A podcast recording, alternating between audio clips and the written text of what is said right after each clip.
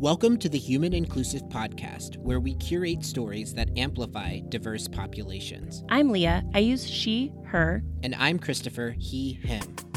Welcome, everyone, to Human Inclusive. It's been a little while since you've heard from us, and we've definitely been hard at work creating more episodes, really learning lessons that we can be able to, to share with you in the coming months. I have moved from Chicago. Now I live in Seattle. That's also been one of the reasons why you haven't heard from us uh, in a couple of months. And Leah, you've had some exciting things that, that you've been up to recently. Tell tell us what's going on. I have. Well, uh, Human Inclusive has been on the road, and we've had speaking engagements and panels and uh, all the things. But most importantly, the coolest was that we got to see each other in Denver. Yay, yay. yeah. We were in Denver yeah. together. We were supposed to be in Denver for a few like days, ago. and it really turned into a whirlwind of an overnight trip. And uh, why were we in Denver? Well, we had two reasons why we were in Denver. First was we were recording a really incredible podcast interview with Lauren Burgess and Cody Hemmons. Hemmen. Um, and we were talking about the awesome work that they've both been doing to make sure that they're creating inclusive spaces for people with neurodiversities in the workplace, which I know that we are both so excited to release that. We are, um, and and we're not going to talk anymore about it okay, because fine. we we want everyone to kind of be on pins and needles waiting for it.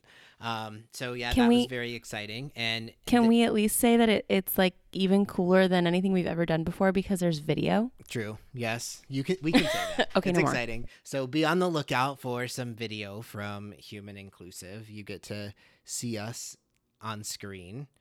Probably not a big one, but still on screen nonetheless. some phones are big, right?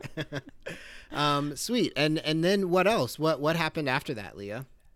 Well, the other thing was um, Human Inclusive was there to moderate a panel. Um, unfortunately, Christopher had to go back to Seattle, um, and I, I moderated it by myself, but um, it was really incredible. And the three people that I got to talk with for that panel were just so inspiring, and I learned a ton from them. And I, I wish you could have been there too, but I'm glad that you'll get to hear it. Yeah, and I mean, we I got to I was on the prep call and we all got to meet each other. So I'm sure that there will be other opportunities for for us to get together. But the conference we were at was Mile High Agile. Mile High Agile is mostly an agile conver- or conference for agile professionals, project managers, product, et cetera, et cetera. Really, anyone in the tech space is an outside is is invited to Mile Absolutely, High. and there were people in the audience that were not specifically um, agile coaches or project managers. There were other people there too. Uh, that and that's the beauty of the conversation that we had. And I think you know why you and I planned it was for anyone to approach this conversation and see how they incorporate it in their their team or organization. Right. And so who were the who were the three women that joined us or that joined you?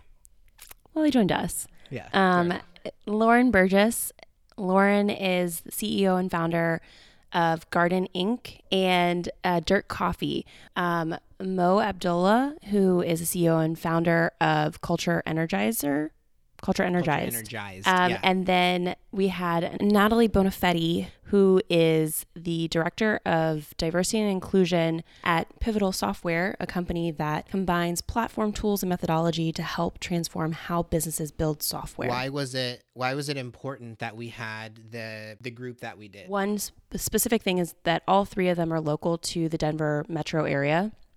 Um, another reason is that each of them are focused on focusing on different aspects of inclusion and diversity. So they have different backgrounds and experiences with that.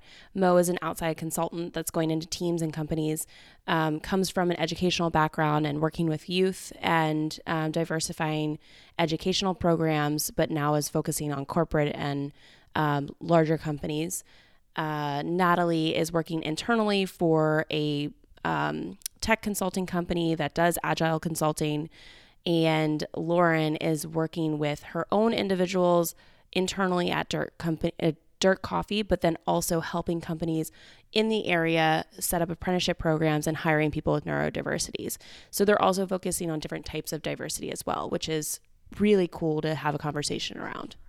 Awesome. That's that's incredible. And one of the cool things is is we you all are about to listen to the conversation that we had uh, at Mile High. So this was also a new thing for Human Inclusive. It was kind of our first live recording. So we're excited to to share that with you. Um, so tell us a little bit more about like a little preview uh, of what we're going to to hear. Well, it kicks off with a really cool energizer that Mo does. And that was really fun. I didn't know exactly what she was going to do when she started it, but it got us all chatting with each other and talking to each other a little differently. And then the rest of the conversation is really that it's a conversation. It's a little bit of Q&A, but a lot a lot of um, back and forth between the four of us talking about what people could be thinking about um, or looking for within the, within their organizations to better understand maybe where the gaps are or what they as individuals could be doing themselves, even if they're not decision makers or people who could make leadership changes. They could do little things within themselves to make more impact. Um, and yeah, that's, I mean, that's a, a big part of the conversation is just thinking about what are things that people can start doing today within their organization to see the change that they want to see. Well, thank you, Leah, for teeing up the conversation for us. For listening purposes, we're going to move right to the discussion that you all had. You'll be able to access a full recording if you'd like to hear the Energizer on our website. But for now, imagine a full conference room Everyone is warm, they've shared their names, and they're going to begin heading back to their seats. Love it. We're going to give you a clap and a woohoo. clap, woohoo. Excellent. Give two high fives and make it back to your seat in 10 seconds. Go. 10, 9, 8, 7, 6, 5, 4, 3, 2, and 1. Thank you all for participating in our icebreaker. You all did a fantastic job. All right. Um, thank you, Mo, for that. Really appreciate it. I'm Leah James, and my co host and partner, Christopher Guest, is not with us today. Unfortunately, he had to head back to Seattle early. Um, but we're really excited because we are recording this for our podcast. So we will end up putting this out live for other people to listen to as well, because we think this is such an important discussion. Um, we, Christopher and I both came together because um, we were going to all of these conferences and talks and panels, and we kept hearing people talking about diversity and inclusion in theory and like what it looks like in theory, and um, that it was a challenge and there was a problem, but there was never really any follow up or action or steps of how to make change happen and how to see that progress happen. So we started this podcast for that reason, um, and since then, we've done several panels where we've brought in people who are local to the area to talk about the things that they have done. Um, so today, being in Denver, we have three incredible people here that are local to Denver um, that have done some amazing things with companies um, to make changes happen, and we want to hear actually what went into that. So, um, with that, I'm going to let them introduce themselves, and we're going to kick off this conversation because that's what it is. It's not going to be your traditional Q&A panel um, we are going to have a discussion and really talk about it. So as we go, if you have questions, please join us and raise your hand, and I'll bring you the mic so it's also captured in the recording as well. But with that, go ahead and introduce yourselves. Hi, everybody. My name is Lauren Burgess, and I am founder of, and CEO of a couple of organizations. All are based on the idea that individuals with disabilities deserve better and they deserve to be included in our communities and our workforce. So, Garden provides community based services for children, adolescents, and adults with autism and neurodiversities. And then Dirt Coffee is a local coffee shop that employs, empowers, and educates individuals with neurodiversities and then partners with businesses on how um, they can start employing and impacting individuals with neurodiversities in their workplace. Hi, I'm Natalie Bonafetti. I lead diversity and inclusion at Pivotal. Uh, Pivotal is a software company that helps transform the way the world builds software through agile and lean methodologies. Awesome. Uh, my name is Mo Abdullah. I'm the founder of Culture Energized. Uh, we are an interactive diversity and inclusion training business and uh, consulting. Um, our main goal um, or idea around what we do is that in order to energize any business or organization, you must energize those that believe in your mission first. And so a lot of our training is based on how to create inclusive cultures, um, looking at systems and practices, and making sure that companies are um, practicing what they preach.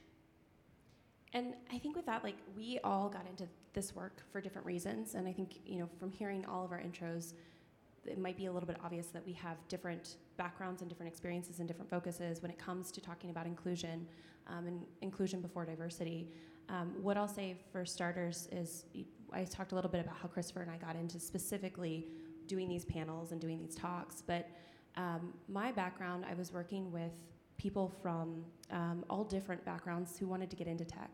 And what we would find was the companies would hire and then they would lose them to other companies. And that happened a lot because they wanted to diversify, but they didn't have the cultures to actually create inclusive environments. Um, so I ended up working a lot with companies on how and why they hire. And that has driven a lot of the work that I've done and why I've been able to meet these incredible people along the way because they're doing similar things internally. And I won't speak for you all, but like I would love to hear more about like why, why this, like what motivates you? Because this work is hard, and I think we've all talked about that in our calls before this. Um, why do you do it, and why do you keep doing it? I'll. Um, so for me, diversity and inclusion hasn't always been a passion of mine. Um, it hasn't even been something that I thought I needed to be educated on. You know, like growing up, I assumed that I just was the face of diversity. I'm black, I'm a female, I'm African, I have a learning disability. I was like, people should be learning about me. Like, what do I need to be learning about diversity and inclusion? And, and, you know, with my school, I went to boarding school. I was kind of in this whole bubble, and you know, college is this, its own bubble. Um, but it wasn't until I moved to DC, and I was working with a nonprofit. And um, with this nonprofit, my role was to help uh, schools create inclusive um, environments. And we would use recess as a focal point, so helping to create um, you know, inclusive recess systems, conflict resolution, all that kind of stuff um, for these schools. And so I would travel around all the different schools and help, you know, them through this process. But there was one school that I was in, and this was the first time I was in a school that had, the entire school had um, some form of disability. So there were students that were in wheelchairs, there were students that were on the autistic spectrum, there were students that were nonverbal, and I hadn't grown up with anyone in my entire, like anyone um, that had a disability of any kind. So this was kind of my first um, situation where I was in this environment and I was in a power role. I was tasked with creating an inclusive recess with all of these kids that had different needs. And it was really eye opening because I found myself um, removing myself from a lot of the situations, a lot of the interactions, um, just because I was afraid to make a mistake. I was afraid to say the wrong thing. I was afraid that they wouldn't like the games. I was afraid of umpting amount of things. Um, and so that whole situation sort of put, I don't know, it was really eye opening for me to understand that even with the best intentions, we can still make mistakes. And as adults, sometimes we have this, we feel this pressure to know, have to know all the answers of how to deal with all types of diversity. And then what do you do when you're in these situations when you just don't know? Is it okay to make a mistake? Um, and so, you know, I had to get humbled. I had to ask for help. I had to uh, be vulnerable. And, you know, it was definitely a, a harder process. But at the end of the day, one of the, the best advice that I was told by one of the teachers is that, like, these are kids. At the end of the day, they want to smile, they want to laugh, they want to have fun. And so you may not have all the answers, but how can you start with that? Um, and so that sort of changed my point of view of like humanizing um, diversity and inclusion and what does that mean? Starting at the human level, what do we all want to feel when we go to work? We want to feel happy, we want to feel included. Um, and so we may not know everything, but starting from that place, because sometimes that barrier of fear stops us from making those interpersonal connections. And so um, after going through that experience, it's really just opened my eyes that there's still a lot of work to be done, a lot of work that I needed to do. Um, I'm not exempt from educating myself, and so a lot of the, the trainings that I do um, are for you all in teaching people in, um, about diversity in a way that comes from empathy of understanding how it feels, um, but also educating myself through conversation and learning from other people's experiences. I wanted to say that, like, I think that piece of um, talking about they're just kids, and at the end of the day, they're just kids, I think that is really relevant for teams as well. We're just people, and we want to exist, and we want to feel like we belong, and we want to feel like we're heard on a team. And that's, I think, the biggest challenge is how do you create a space where people can be heard and, and challenged? And um, I know both of you two also have experiences with that, but I want to turn for a second to Lauren because um, Lauren and I worked together yesterday on a podcast where we were talking about um, the work that she's doing with helping people with uh, neurodiversities all coexist. Um, and she can talk a little bit more about that. But I think it speaks a little bit to Mo's point about how do you create a space where people can all be uh, and be and be appreciated and be welcomed. And so I'd love to hear a little bit more about Lauren, like the work that you're you're doing and how maybe that's relevant for some of the teamwork that some of these folks might be thinking about in creating their inclusive spaces? Sure. So, people with disabilities exist in our world, right? And neurodiversities, whether they're visible or not. Um, and um, it, 15% of the world's population experiences a disability, and they're the third largest um, market segment in the US. So, if we are not interacting and creating a space in our teams for individuals with disabilities and neurodiversities, then we're missing the mark big time. Um, and how to create that space is first looking at your team, looking at yourself, and asking is your team comprised of people who think differently, who look differently, who um, may have bodies that operate differently than ours? And if not, um, see how you can make that happen. Um, I've had to, I, I, the world that I live in is um, creating opportunities for individuals with autism and other neurodiversities to learn what it means to have a job out in their community. Um, less than five years ago, most individuals with autism and disabilities were working in sheltered workshops. So they were making under minimum wage and um, creating goods and services for the general population, but had no interaction with the general population. Um, my friend Robbie and I partnered together. He is a young man with autism. He graduated from his college program, was ready to go out into the world and get a job. And I said, Cool, I'll teach you to do exactly what I did fill out resumes, make some connections, and go apply and interview. We did that numerous times for many, many years and Robbie was never offered a job that made sense for him. Um, so I figured if the world wasn't doing that, then we would do it. Um, I loved coffee at the time. Coffee is the second trade um, most traded commodity in the world, so everybody loves coffee and has a relationship with coffee.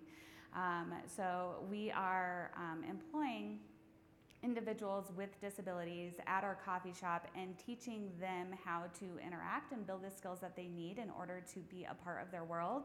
But on the same side, we are teaching our customers and our consumers that um, maybe the person you're interacting with isn't going to be super speedy or communicate in the exact same way that you are, that you have experienced at your local sh- um, Starbucks, but that that's okay, and to give them time and space to have that interaction in the way that makes sense for them and not necessarily that makes sense for you being a neurotypical individual. I think that rolls into um, culture fit versus culture add, which is a conversation that we had prior to this, actually. Um, and I'm going to turn that over to Natalie. I'd love to like hear from you a little bit on that because um, all of these pieces go into why inclusion is so hard and why, like, you know, in our hiring processes, with what she was talking about, where she created this work environment where she was going to hire people with neurodiversities if no one else was, so that they could learn those job skills and customers in turn could learn um, about the patience that they need to have and learn how to engage with these folks, and that it's it's not um, not something that you can't include in your companies, um, but that it's something that's an add-on to your teams, and it actually creates an opportunity for you to fill in the gaps and where your strengths are not. And so, Natalie, talk to us a little bit about culture fit versus culture add, and how Pivotal has um, made some changes with yourselves, but also other companies. Yeah, sure. So, culture fit is a very squishy thing that can get us in trouble a lot of the time. Um, it's a very human thing that everybody does, right? Specifically with hiring, but also like who do you decide to mentor? Who do you decide to tap on the shoulder? Um, it's very normal to like want to be attracted to people who look like you, have you know similar experiences to you. But we all know at this point, right? There's blind spots, right, and that can be really difficult. Um, what I have seen in many companies, and Pivotal included, is the hardest part is not recognizing, okay, culture add is valuable. I think we're at the point where most people can understand that from both a like moral standpoint and also a business standpoint. Theoretical standpoint. Correct. um, the hard part is realizing, okay, you can open your doors to different people and invite them in, but that's not where it stops. You actually have to change your culture as well and allow space for, for difference. And that is really, really hard, right? Because that means you have to confront your own culture and look internally and say, what we've got going on right now might be working for the people who are currently here, not for the people that we want to be coming into the door. And that, for me, is where the real hard work has to come in. Yeah, that's incredibly hard. So talk to us about like what does that look like in practice? Because like we've all talked about this in theory and we've all talked about like that we need to do this thing, but what does that look like in real life? Like what did Pivotal do to get to that point or what did what has Culture Energized done or what has Dirt Coffee done in order to get to a place where you're actually doing the thing and that people can then learn from to walk away and maybe do the thing too?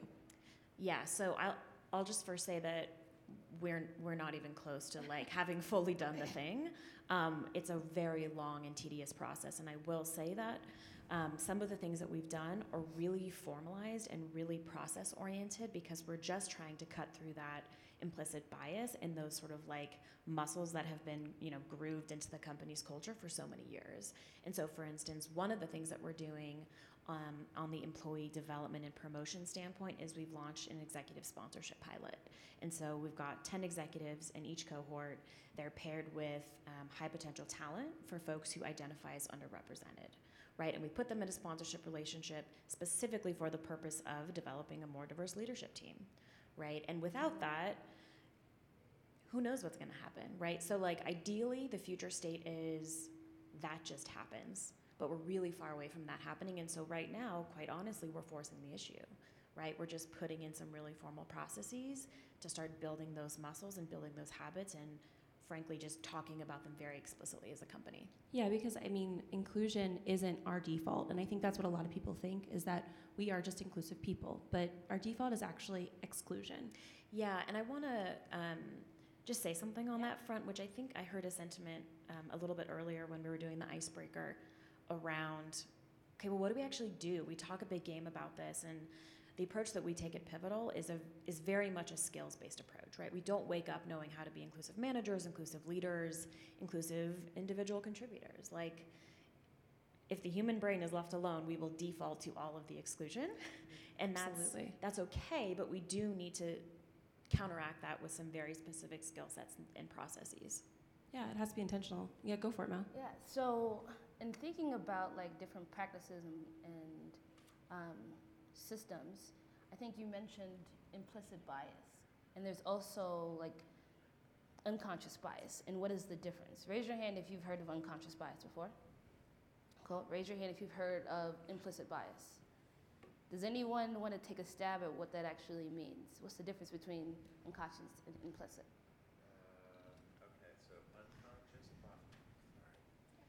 So I think unconscious bias is uh, an example would be where I'm talking to someone and I'm I'm thinking in the interview, well, they, they don't really fit our culture, and really I'm going off of some cue, you know, uh, their gender, skin color, for, as some obvious examples, um, unconsciously. I'm guessing that implicit bias is when there is a system that is set up such that it's impo- it's impossible. So uh, the example of um, why are there no women firefighters? Well, because you have to be tall to be a firefighter. Well, why do you have to be tall? Because the equipment is made for tall people. So mm-hmm. it's built into the system where you can be the best, most thoughtful actor in the world, but the system is already going that way. I don't know if that's. Yeah. Um, so how I define unconscious or the difference between unconscious bias and implicit bias is unconscious bias is kind of like when you're in autopilot, right? You are about to do a phone interview, you see the name Ashley, you pick up the phone, and you automatically assume that that person's white, right? Because it's an automatic response. Or if I say, we're getting on an airplane today, cool, the pilot just came out, you're probably thinking that pilot is a white male and not assuming that the pilot doesn't look like me. So it's kind of like the automatic response to things, right? And that comes from backgrounds, that comes from media, that comes from culture, that comes from a lot of representation of the same things, how our brain works to get you to an answer about what things are categorized. Implicit bias to me is when you have a little bit more thought process, assumptions.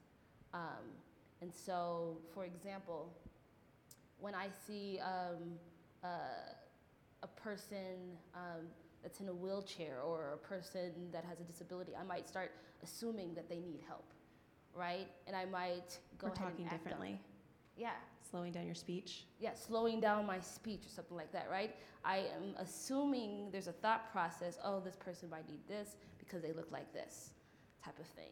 Um, and so, when coming up with different systems, it's really important to understand um, the implicit biases that exist in our job descriptions, um, in our hiring practices. Like, even certain words are triggers, right? Like, people add in, for example, um, college degree, right?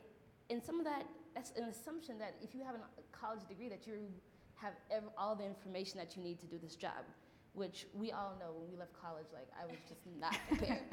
right, not, not the competency. Yeah, right. And so people people like put that into a job description. Why? Well, and I think if we look at this in practice, um, a really great example um, is with Lauren and the partnerships that you've had with uh, other companies and how they've had to change their hiring processes to think about um, including people with neurodiversities. So, can you talk to us a little bit about that? And like, what was that shift like? Um, what did they do differently to make the hiring process actually welcome in people that didn't look like them, sound like them, or have the same experiences as them? Sure. So, a recent partnership that we've established is with DSW, so the shoe store. Um, and they have had to go at hiring and recruiting a completely different way, but not in a way that's hard or impossible. It's just different. So um, instead, they've partnered with DIRT to recruit a group of individuals who have neurodiversities who would make sense for the jobs that they need filled in their organization. So expecting somebody with a neurodiversity to follow the traditional filling out an application online and going through the interview process. I mean, Mo talked about how that's that's nearly impossible for a lot of, of the individuals I work with. So what we did is I partnered with the manager of DSW. We toured their store and I got educated on all of the different jobs and positions that are available that they would need filled. Um, and then because of the work I do, I have a whole subset of individuals who would make a lot of sense for those roles. We got together, and um, Cody, the manager, said, Hey, this is the role. Is this something you can do? Um, this is why I love working with individuals with autism. They're super duper honest, and they'll say, Heck no, I'm not interested in that, or Yeah, I think this is something I can do. So um, it was very informal in that sense. And then the first two weeks were a learning and a trial period where the individual with the neurodiversity partnered with somebody who knew the job and showed that new hire exactly how to do the job and then gave that opportunity to their um, newest hire, the employee, the individual with the disability with the neurodiversity. What has had to change within their culture is how they are managing, leading, and communicating with these individuals because they think differently, they talk differently, um, and they respond differently. So, how neurotypicals typically accept and provide feedback. You provide a whole lot of fluff around the edges, right? And then here's what I want to see changed. Um, most of the individuals I work with think that's really annoying and that you're talking to them like a child. So tell me exactly what you want me to change. Tell me exactly what you want to see, and I will do it. That's been probably the hardest part that that store has struggled with. And when you think about it, that makes everybody's job a lot easier. Could you imagine just walking into work and saying, hey, I don't like what you're doing, do that differently, and then them accepting it and moving forward, doing it the way that you want to see? Sounds like that would be a lot easier. Yeah. I wish everyone would, would respond that way, but they don't. And, and I think that's the biggest part about thinking about inclusion is understanding what everyone needs in order to accommodate what um, whatever it is that they're looking for out of a team environment, whether it's um, with a neurodiversity or your race or um, your gender or um, your your sexuality or whatever. There are so many different things that go into our identities, which make us uh, different from each other. We all walk into a space with a different lens on, and unfortunately, when we're all operating with the same expectation or thinking that we oh we just need to show up this way or we just need to do this team this way then you're actually telling people um, they're not welcome and they don't belong there and they're not going to be heard and so when you see and you look around your leadership team and it's all the same type of person or the same background or the same gender um, you are missing opportunities to actually create a, a welcoming environment for other people and yeah natalie i know that like we've talked a little bit about that like some of the the really big shifts that you have to change in your leadership in order to create more space for people. Yeah, and what you just said about um, the inclusion piece, I think something that I see happen all the time, which is so understandable, is people get really overwhelmed when they think about all of the different dimensions of diversity and how that shows up in a workplace, right? Like, Absolutely. who do I prioritize? Do I prioritize the women? Do I prioritize the people of color? Do I prioritize the people with, you know, neurodiversity? What do I do? Um, and there's no there's no good answer to that, right? Like that's a fundamentally flawed and difficult question. Um, and so what I typically try to do is have people focus um, not necessarily on a single identity, although there are times and places to do that, but focus instead on developing team norms. Because if you can do that, then you can at least set the stage for things like psychological safety, having everybody's voice be heard, uh, crowdsourced ideas around, okay, how are we going to operate as a team in meetings, on calls, at offsites, whatever it may be, right? And leadership doesn't have to sort of throw these rules on from down high. They can be crowdsourced by the team.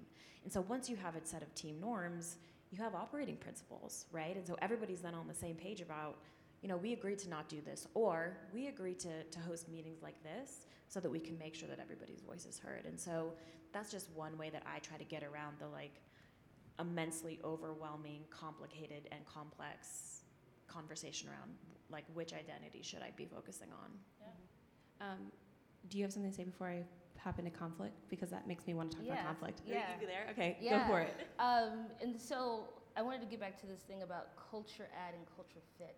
Um, just because when you hire diversity, everyone assumes that it's supposed to be like this whole Zen thing, like everyone, different colored hands, just holding, you just hold up a globe and you know, everyone's just good. But it's like with diversity comes, you know, of course, innovation, but in order to get to the innovation, sometimes there's conflict.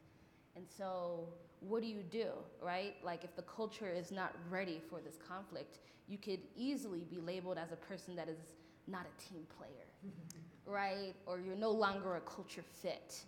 Um, and so, understanding like sometimes I think a lot of people just focus on diversity. We just need to get these people into the door, right? And then we'll figure it out. But you end up doing more damage. It's kind of like the, the airplane effect. Like you can't help somebody else until you help yourself. You have to figure out the mess that you have. How are we, what does feedback look like, right? What did, are we checking in with people? What does that look like? What does communication look like? Um, and how are we creating a space for me to share my opinion? Um, because diversity will disrupt the status quo of things um, and just preparing yourself for that. It just looked like you were gonna.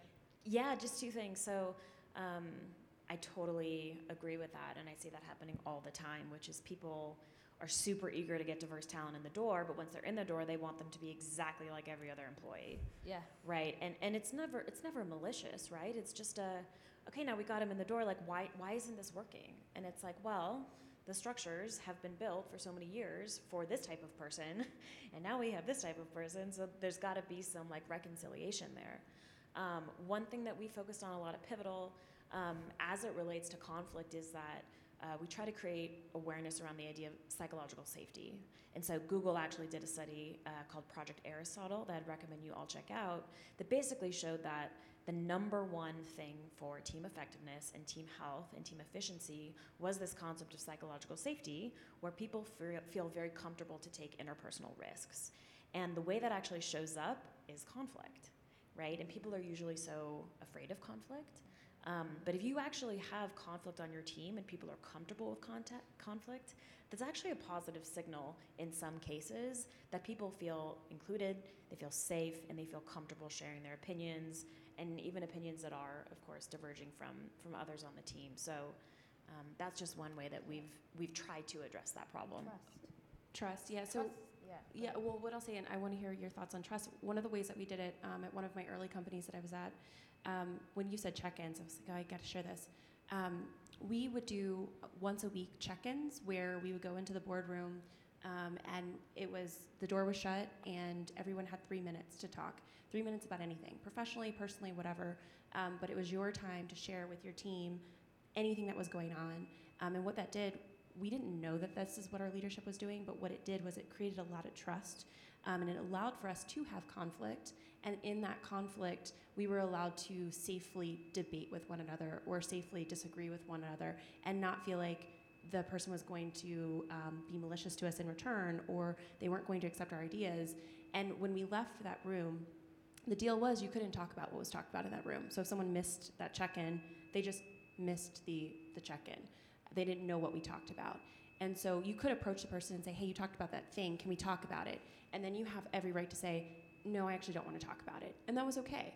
But one really cool experience that happened uh, one of my coworkers and I, we were not getting along this one week. And everything that we did created a lot of um, a lot of conflict between the two of us, and, and I didn't really understand what was happening.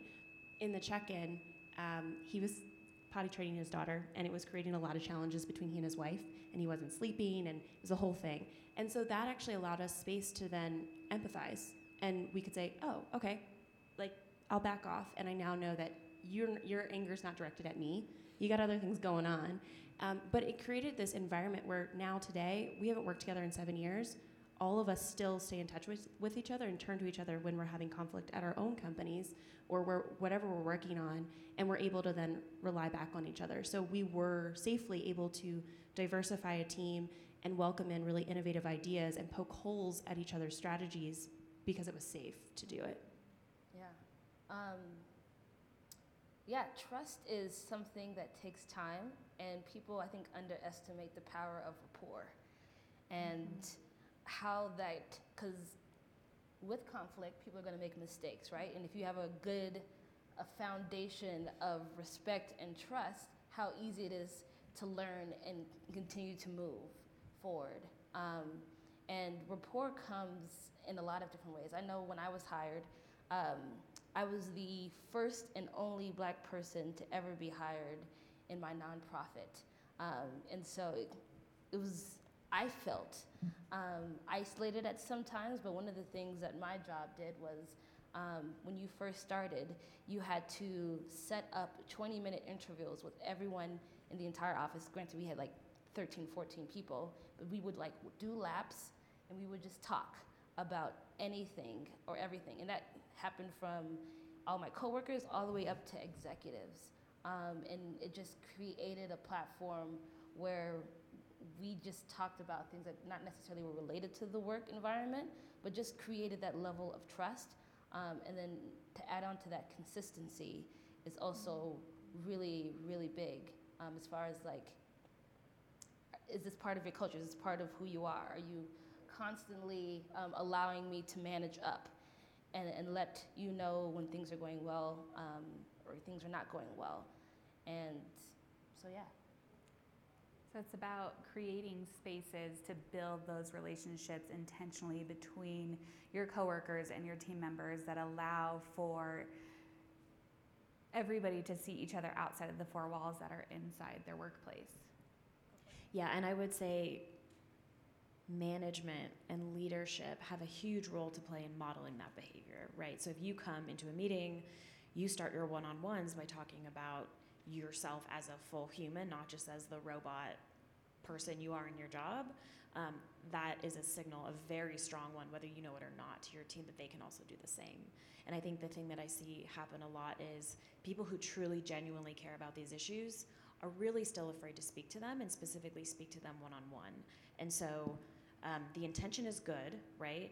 The impact tends to be bad because then that person on your team feels like unseen, right? Like this person doesn't care about the issues affecting my community. This person isn't even acknowledging or talking about the things that I live every day and maybe have a hard time with 10, 15, 20 times per day, right? And so just going back to what Mo said, the rapport and the trust is so important. Like if you do make a mistake, which we all do all of the time, you have that trust and rapport with the person, that's okay, and vice versa, right? But until you have that baseline, it's really difficult to have those personal conversations. Is there um, a resource or some learned lesson that you would guide them to in order to start thinking about how they're leading their teams in, in that way? Like, is there a book or is there um, a case study or is there something else that they can look at to like model what you all are talking about from like a trust building rapport building aspect? Yeah so on the um, on the leadership front deloitte has a really great uh, paper on i believe it's called like the six or seven traits of inclusive leadership and it goes through sort of what they are and how they apply to leadership in the workplace. Um, so that's sort of on like the the big picture scale 30000 foot view um, something that I have found to be so simple but so effective on a one on one basis for people managers, but also leadership, and also pairs for people who are pairing together, um, is something that we call the personal user manual exercise. And it's literally like a set of 15 questions just about you as a human, right? Like, what do you like? What really pisses you off? How do you like to receive feedback? How do you like to receive praise? What are some things in your life that really matter to you? And when you start working with somebody, just literally take 15 minutes and talk through those things.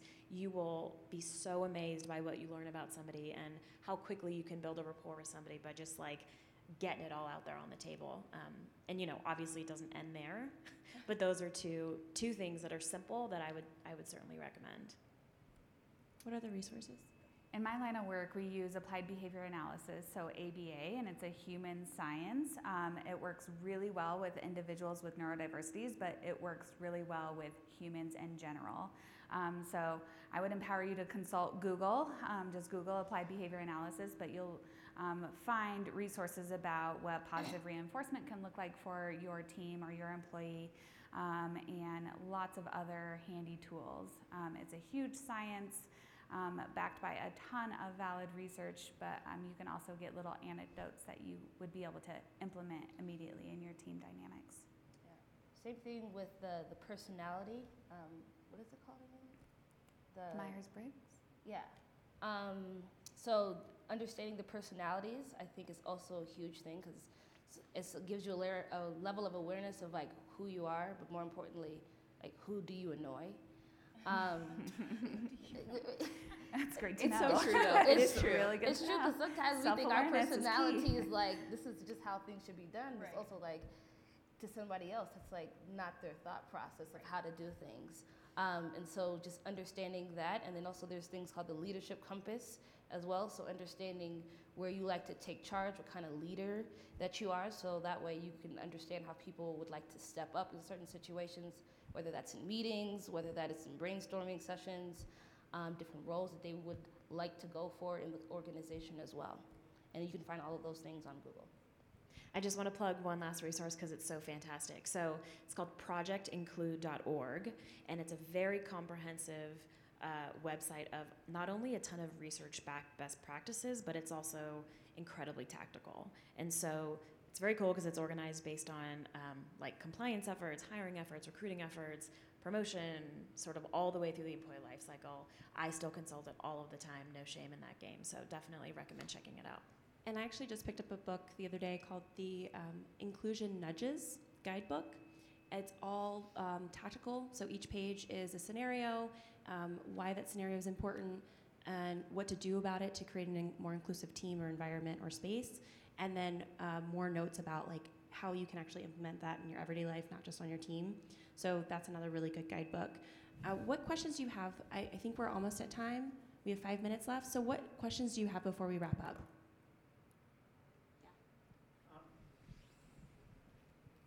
So I, I, work for the federal government, and there are lots of formal processes, procedures, rules, and we are trained in them regularly. However, hiring opportunities are very rare. I've had the opportunity to hire two people in 15 years. What do you do when your opportunities to be inclusive are that rare? How do you do you just focus on setting the prerequisites of your own culture? What, what do you do? So I've had the opportunity to tour companies who want to be inclusive but don't know how and don't have the opportunity to do so. Um, so what I do is something that's called job carving. So you look at um, the tasks that your current employees or team members are doing and you focus on their strengths and see what they are doing that does not fit in their strengths um, and see if you can carve that out and make um, a smaller job or another job um, for somebody who can better fit that. That typically works really well for individuals with neurodiversity, specifically autism. So we take out those tasks that sem- seem to be really redundant, that don't um, energize somebody who's neurotypical, but who somebody with autism would totally geek out and do it right, do it faster, and do it more efficiently. Um, so, rethinking about what a hiring opportunity might look like could help.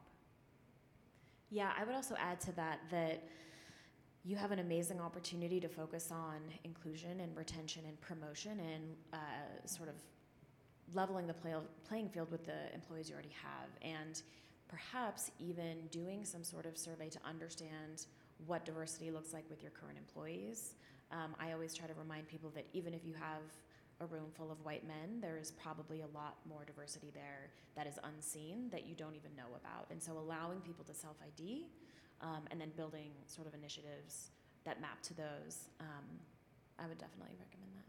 Yeah, I would definitely say the same thing as far as like creating opportunities for people to um, test out uh, different paths, um, different leadership roles, maybe a mentoring program where people can conversate with higher roles and maybe where they would like to move up or new projects. So I think um, creating opportunities where there's a lot more innovation of like redefining what those roles that they're currently in are if you're not doing a lot of hiring and so how to make take people to the next level because you don't want to leave people just you know at a baseline. Do we have time for one more question? Or are we out of time? One more question? Okay. Um, do we have one more question out here or no Um, so I guess uh, what I've been hearing, um, and I've been doing it from the Scrum Master perspective, is in the recent years there's been a bigger shift towards the servant leadership, right, than your traditional leadership. Um, so I just want to know, from your perspective, what are the soft skills that you think are the most sought after um, in any line of work? Can I ask a clarifying question? Um, so soft skills for any role or for leadership role or uh, for leadership. For leadership. Leading teams, guiding teams. Okay. Go for it. Anybody? Uh, I would if say a soft skill is the ability to listen, um, and also not like leaders that are, are humble and don't come in there hot, right? like that they have all the answers, because I feel like then you're just only providing your own ideas, and I think with great leaders is that, you know, being an open person, like a really good communicator, as far as communicating with diverse groups, understanding where people are coming from, empathy is another really good one, I think. Yeah, I was going to say um, courage and vulnerability, which I think are actually the same thing. Um, but having that courage to either talk about important issues, admit you don't know what the answer is, but that you're willing to try to solve it from the top down. Um, you know, changing the status quo. That is fundamentally what this work is about, and that is at its core really difficult. Um, so for me, the, the leaders that I see making the most progress on this front are the ones who are sort of willing to bear it all, um, even though it's really scary. In our organization, um, our leaders are not the problem solvers. When a problem rises to our leaders, we always validate it and then open it up for everybody to come together and solve that problem together. So, coming in a space where you are vulnerable and not coming in hot, where you are the person that always has all of the answers, but really willing to listen and then cultivate opportunities for people to come together and solve the problems together. Yeah, I would say most leadership roles normally go to extroverts because they are always vocal, um, but introverts are very, very observant, right? And so they can understand where everyone's coming from, put things together, and also be able to deliver in a, an amazing way as well. Thank you. Um, thank you all for coming in and joining us. Um, thanks for being here. I hope this was helpful. If you have any questions outside of this, feel free to pop over and, and chat with us. Um, we'll be here for a few more minutes or connect with us on social media or whatever, LinkedIn, all good places. But we hope that you enjoy the rest of your time. And I would call you all to think differently about how you're showing up in your spaces and are people being heard that maybe don't look like you? Are you giving space to other people or are you the first one to respond to everything? And those little changes can make a big difference in how you create an inclusive environment. So thank you so much. Thank you to the panelists. You all are amazing. Um, you did wonderful. Can we give them a big round of applause?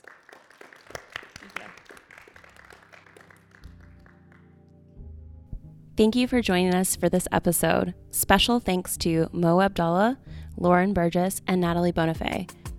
Also, thanks to Mile High Agile for having us for this panel experience and the attendees that joined us. Thank you to Dante32 for hosting our content and our episodes. And a special thanks for our music, Justin Pla Ramos. This episode is edited by me, Christopher Guest, and Human Inclusive is produced by Leah James and me. Extra special content coming soon to earbuds near you. Check our website and Instagram for updates. We are human inclusive.